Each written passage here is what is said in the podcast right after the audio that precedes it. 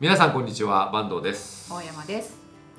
えー今回もティールド診断の、はい。えー解説ということで今回は5つあるカテゴリーのうちの3つ目ですね、はい。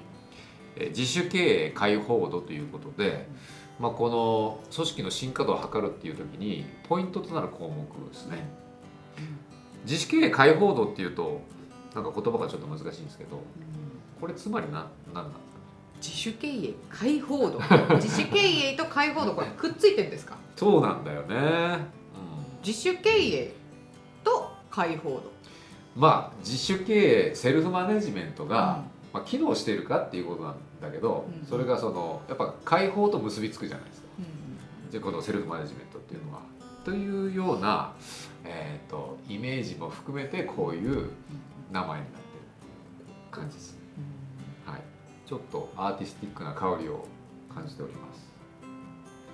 作ってくれた人に、開放？うん、解放、まあ、オープンになってるっていうことなんだけどそのえっ、と項目質問項目でもこの解放度っていうのは通っているんですけど、えー一つ目がコミュニケーション。社内コミュニケーションを円滑にする IT ツールを導入しているっていうことでこれ大事じゃないですか。はい。でこれ「はい」が多くてうん。75%が「はい」なんですよ、うんうん。えーまあ確かにそういうふうに問われたら、いやうちはちゃんと IT ツール使ってるよってなるよね、はい。だけどここポイントじゃないですか。そうですね。この IT ツールっていうといろいろまあちょっとぼんやりしてるんでう、ん。まあ、メールがあったりうん。LINE があったり、うん。まあ、チャットワークとかスラックとか、うん。まあ、そういういろんなチャットツールもあるし、うん。えーサイボーズっていう人もいますね、うんえーあとはスカイプのチャット使ってるよみたいないう会社もあったりする、うん。まあ、それ全部 IT ツールそうですね。うん。うん。だけどそのどれが大事かみたいなのあるよね。どれが大事？その何を使うのかっていうのがうん。大事って。だから何を使うの何を目的を達成するために何を使うのがベストなのかっていうことですかね。そうよね。だからこの組織の進化度、うん。えーじ僕らはそのティール的な組織、うん。えーセルフマネジメント型の組織にしていくっていう時には、えー社内コミュニケーションを円滑にするのが大事なんだけどその時にこの何の IT ツールを使うのかっていうのが、えー大事だよなっていうのは僕らとしてはあるじゃないですか。はい。これはこれが開放性に結びつくと思うんですよ、うん。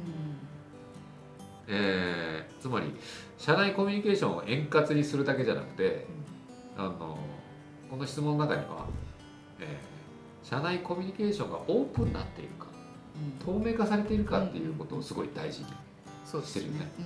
まあ、それはまずその、まあ、この質問では IT ツールを導入しているかどうかっていうところがまず通っていてでその先には、えーまあ、段階があって、えー IT ツールをうまく活用して、まあ、情報がオープンになっているか透明度が高いかどうかっていうところがより組織の進化度を測るっていうことになっていくんですけどね。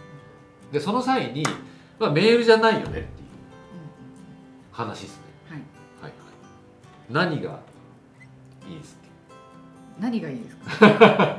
あのまあここのブレスカンパニーという会社もはいはい進化してきましたね。そうよ、えー、LINE だったねそうですねう。ん LINE、LINE とメールが併用してましたね。あと外部の人とはチャットワーク？チャットワークも併用してましたね。併用してたねはい。うん、LINE チャットワークメールうん、でしたね。はい。それが進化していたと、進化していきましたね。うん、うん。今はスカイプに落ちあスカイプじゃない。スラック。スラックに落ち着いてますね。そうですね、うん、スラックのスラックが、えー大事だというのが、えー僕らの結論ですね。うん。スラックのまあチャンネルの構造とかも含めてだよね。はい。スラック使えばいいってもんじゃないんですけうんど、えーこの組織の進化を実現していってえー社内コミュニケーションをオープンにするというような目的においてはスラックしかないですね。おお。言い切りました？ししかないです。スラックからなんかお金もらってる。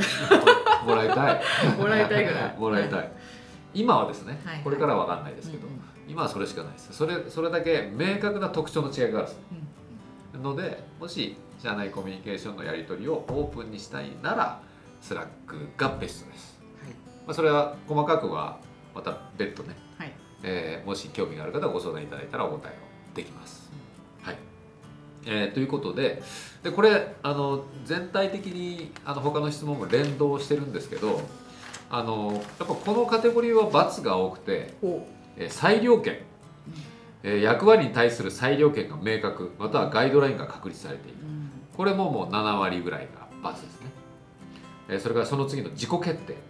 助言プロセスなどできるだけ社員が自己決定できるルールが、えー作られている。これもあの×が多いですね。でもこれつながってるもんね。裁量権と自己決定って。はい。基本的にはつながってるんでまあ、どっちも7割ぐらいは×ですね。あそうね。でやっぱここがやっぱ組織の進化のポイントになっていく。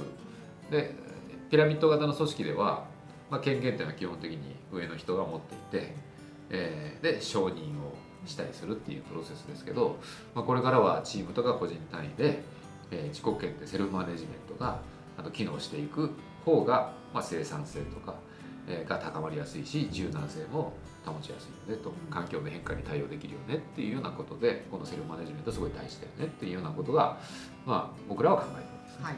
はい、でこれがバツだっていうことは、まあ、現状はそうだっていう認識ができるのが大事でそれを改善していけばいいと思うんですけど、えーこれを改善していく時の、まあ、ポイントがさっきの、えー一つはコミュニケーションのオープン化ですね。うんはい。とあのこのカテゴリーの最後の質問なんですけど雑談の設定、えー雑談や自然な対話が生まれる場や制度などの工夫仕掛けがあるという、えー質問項目なんですけども、まあ、これが結構僕らとしては大事だというはい。考えていると、まあ、ここは半この雑談せ設定は半々ぐらいの、えー回答だったんですけどこれってなんで大事なんです？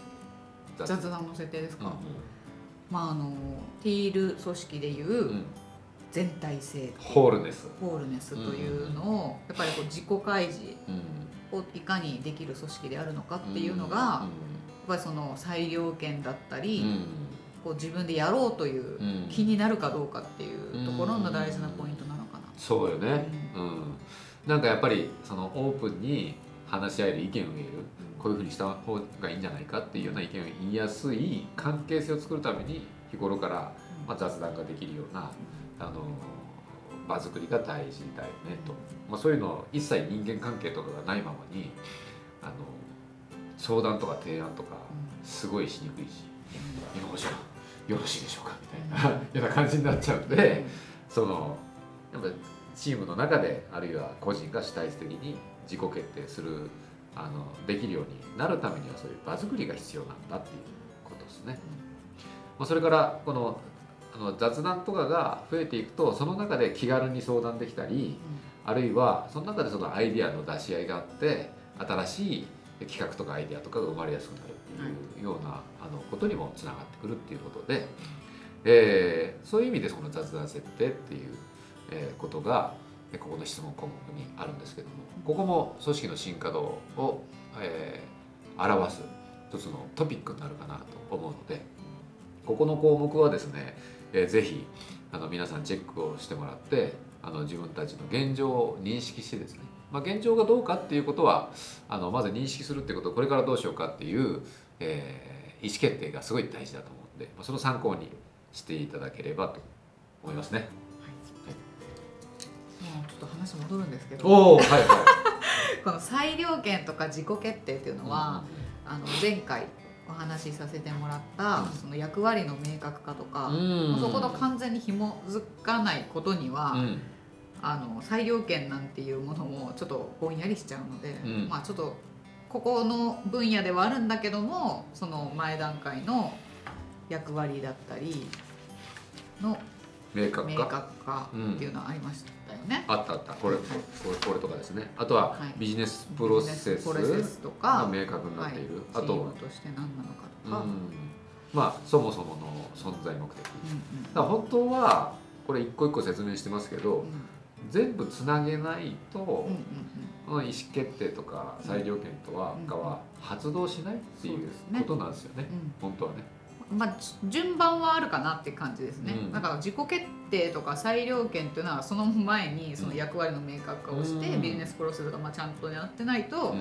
じゃあどこまで私がこう自己決定できるのかっていうのが分かんないから、そもそもがね、うん。ここはちょっとやっぱり範囲になりにくいですよね。慣れにくいね、うん。まあ、だからここはステップの中で結構先っていう。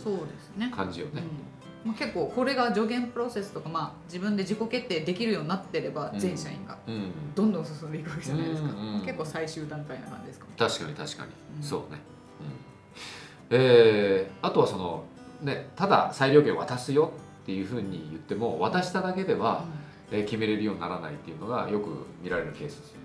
練習が必要ですね、だよね。あとはそのどういうステップどういうプロセスで自分自己決定したらいいのかっていうようなプロセスまで作ってあげるっていうことも大事だし、まあ、その上で練習爆発を踏む踏むっていうトレーニングも大事だし、そうですね、うん。まあ、その意味でも結構難易度高いですね。うん。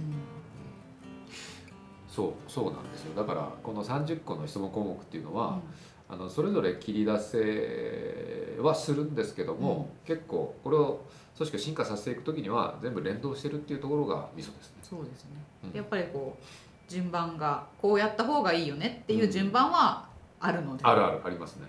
うん。それはあの個別でご相談 あそうだそうね。いただければ。はいはい興味がある方は、まあ、そういう客観的に整理できると、うん。あの何から手をつけていいのかっていうのが分かりやすくなると思はい、う。